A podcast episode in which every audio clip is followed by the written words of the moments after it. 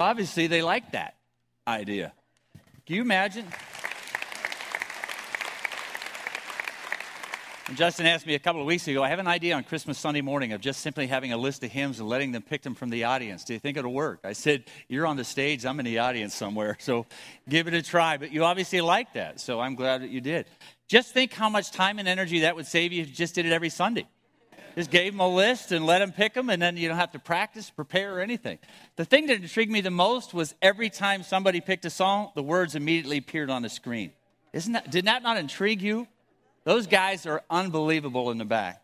Serve faithfully. I thought they slept here last night because it's the same group. I also, if you have children or anybody in the toddler side, make sure you thank them for coming together on Christmas morning. Some of them were still rubbing their eyes on their way in this morning to serve in a nursery, but make sure you thank them for doing that on today of all days. When Justin told me the idea of the theme here this morning, a kind of a living room setting, and made me think of what I said last night with all the traditions that many families share. My wife's family had a tradition on Christmas afternoon that after all the meal was done and everything was put away, they would get out that thousand piece puzzle. Any of you have that tradition? And, and you put it together and you spend all afternoon. there was no way with my impatience that I would ever sit down for five hours and put a puzzle together, but they would sit there for hours and put that puzzle together, and you wondered, how on earth is it ever going to look like that picture on the box? And then all of a sudden, in an unbelievable way, that picture would appear. And I actually hid the last piece, so. Not every year, but some years it's kind of fun when they're looking all over the house for that last piece and going, oh, I found it. And put it in, and all the time and energy that I spent on that puzzle and all the beauty that's there. I often wonder what it must have been like for Mary and Joseph and the shepherds and the wise men and everybody was involved in the Christmas story to wonder how on earth is all of this going to fit together when they didn't have the picture on the box. You ever wonder that?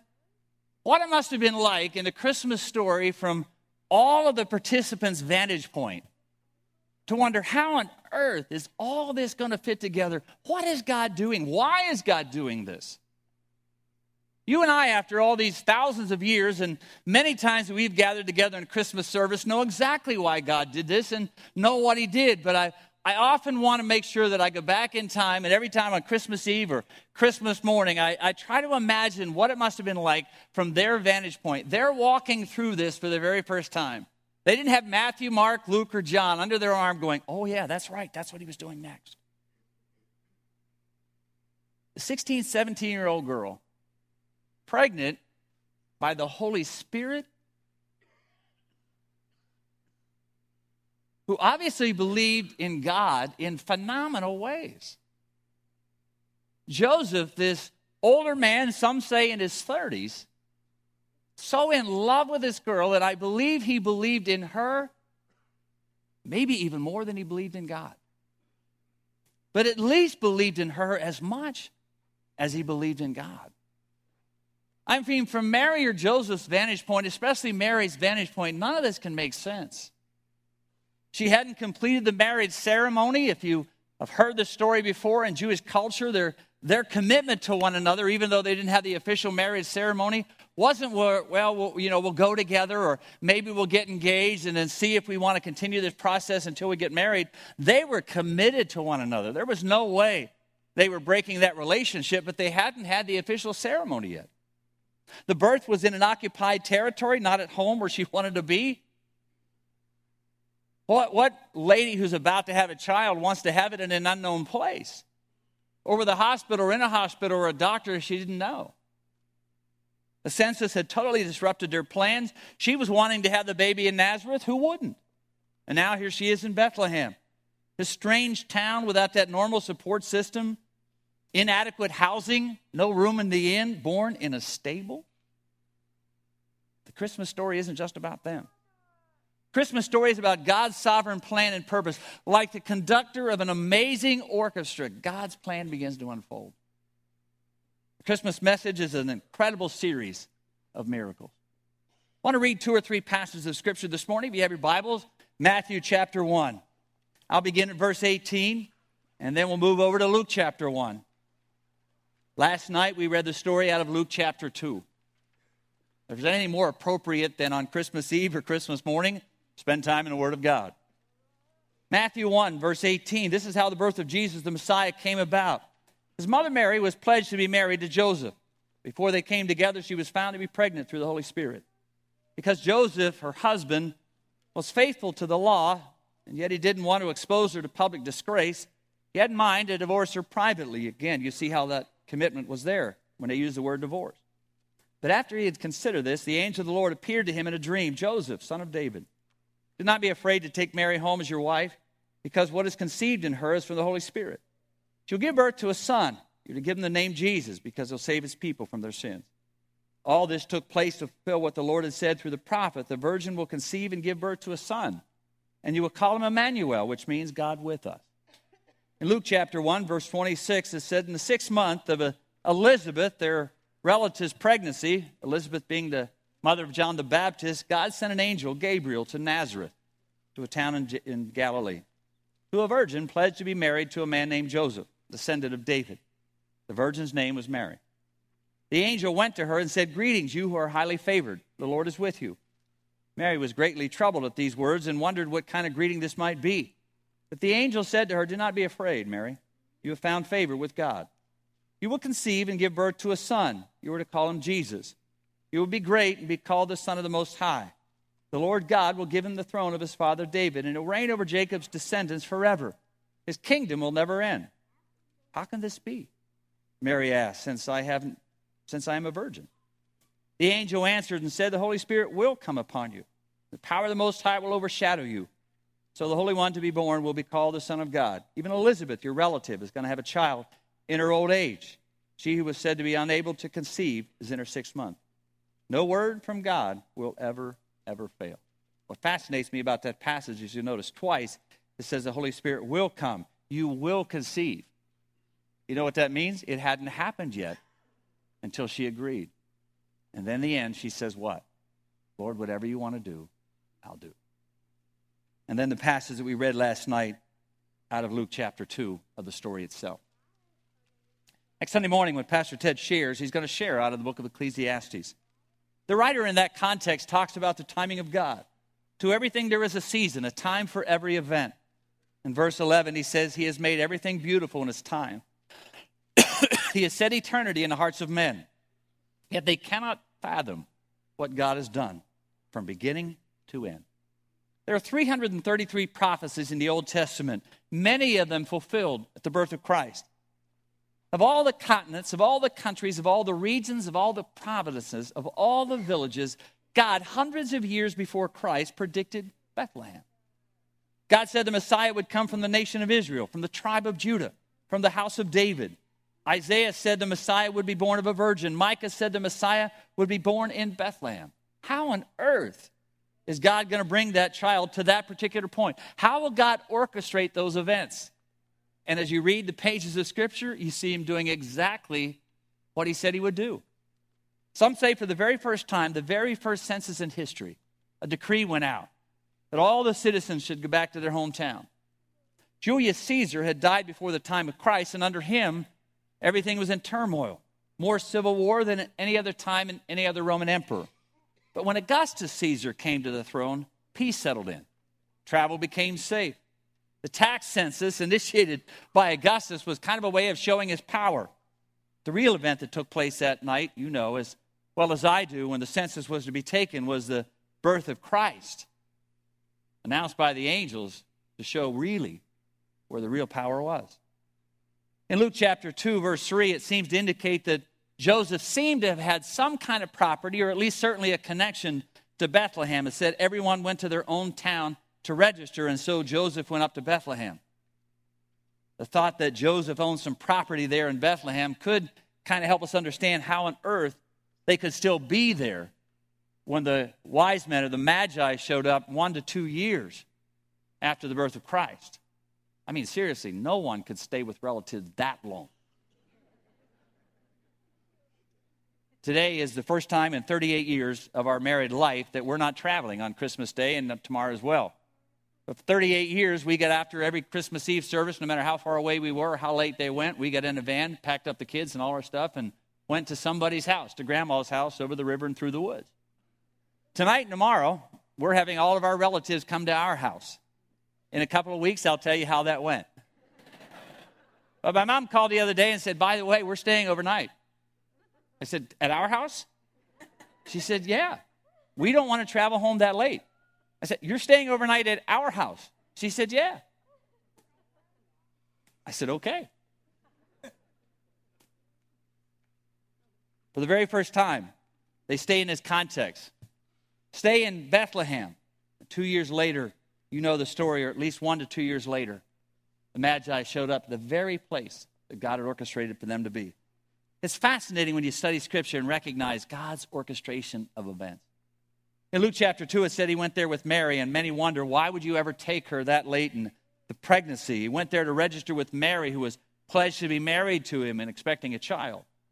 Most tax laws would have required only the head of the household to come, but knowing the kind of man that Matthew seems to portray Joseph to be, I doubt if he'd have ever left her alone at that late stage in her pregnancy. Plus, the circumstances of the pregnancy probably deprived her of all of her friends. It also fulfilled the prediction that the Christ child would be born in Bethlehem. And so, verse 6 of Luke chapter 2, while they were there, the time came for her to be born. Verse 7 of the same chapter, the son. No surprise, no sonogram, exactly as God said it would be. Exactly like the angel told them that it would. She laid him in a manger, scripture tells us, most likely a, a stone feeding trough. Not that wooden crossbeam thing that we normally see, but most likely a, a stone feeding trough. Do you ever wonder why? Of all the places that Mary could have laid that baby, why a feeding trough? Why in that place? Well, think about it for a minute. Verse 12 says that when he talked to the angels that they or the shepherds, they would find him in a trough in a manger. How many of those places do you think there would be in Bethlehem that night? Only one.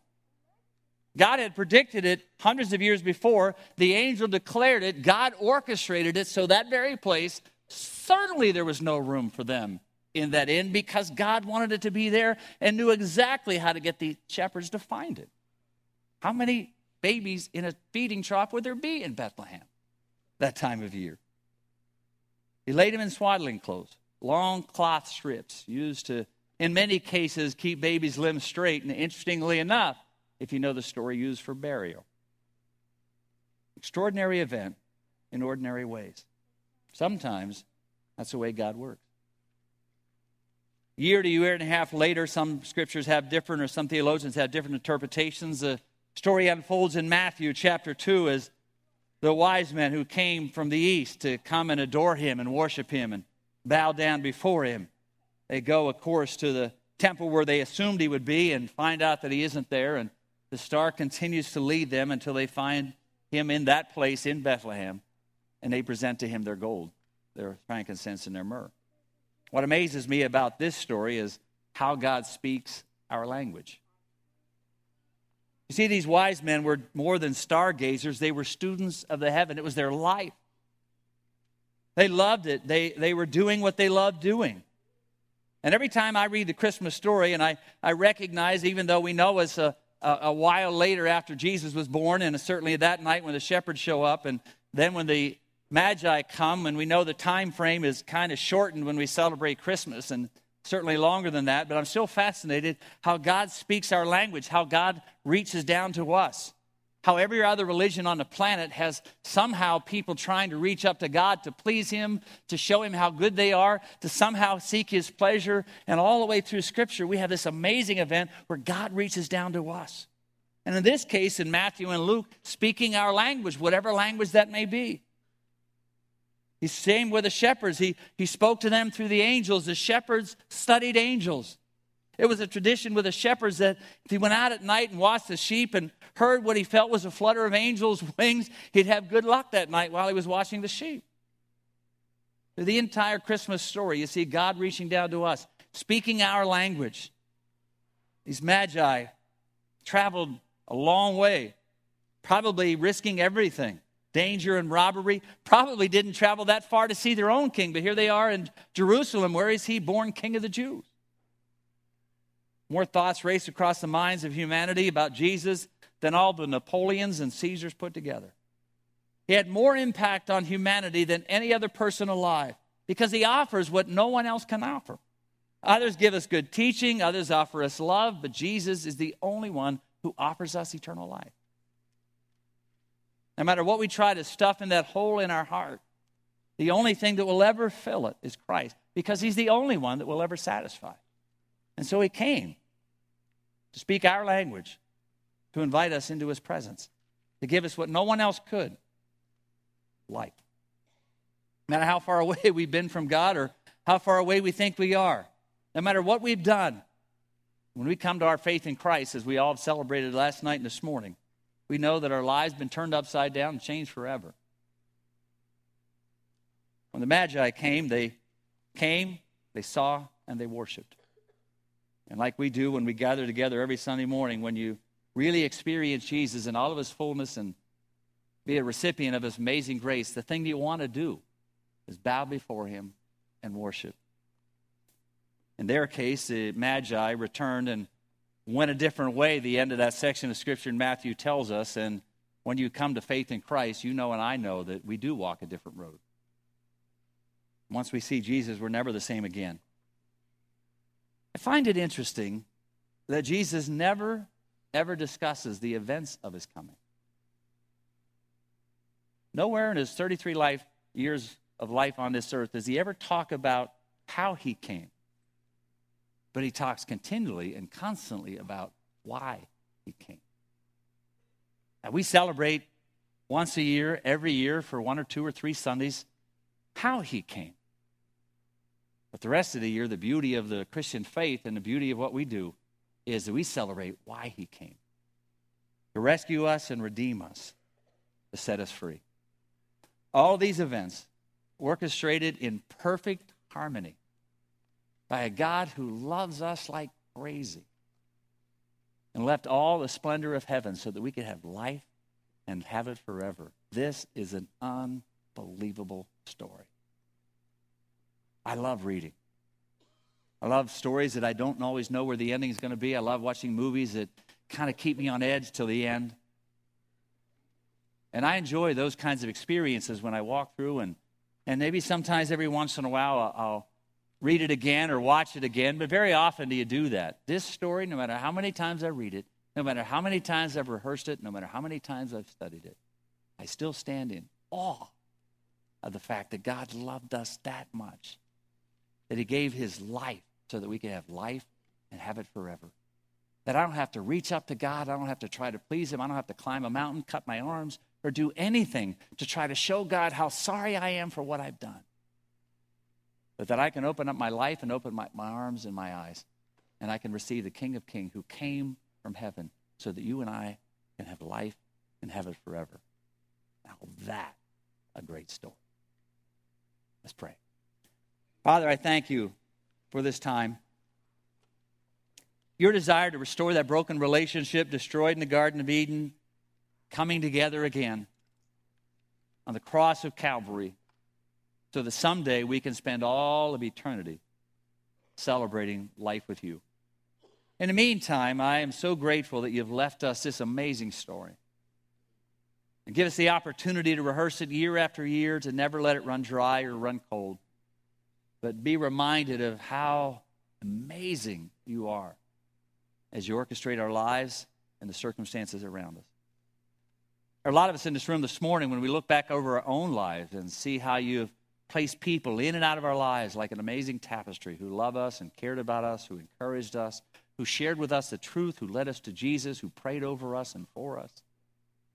And we're all here this morning because of somebody else's life and someone else's influence, but more than anyone, because of you. And so we do give you joy, we give you praise, we give you adoration.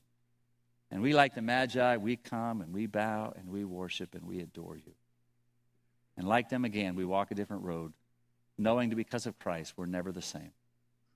We look forward to that day when everything is done and everything is ended, on this earth, and we spend all of eternity giving you praise and adoration.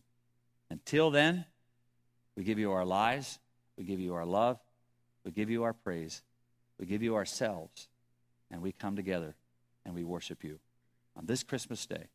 In the name of Jesus, we pray.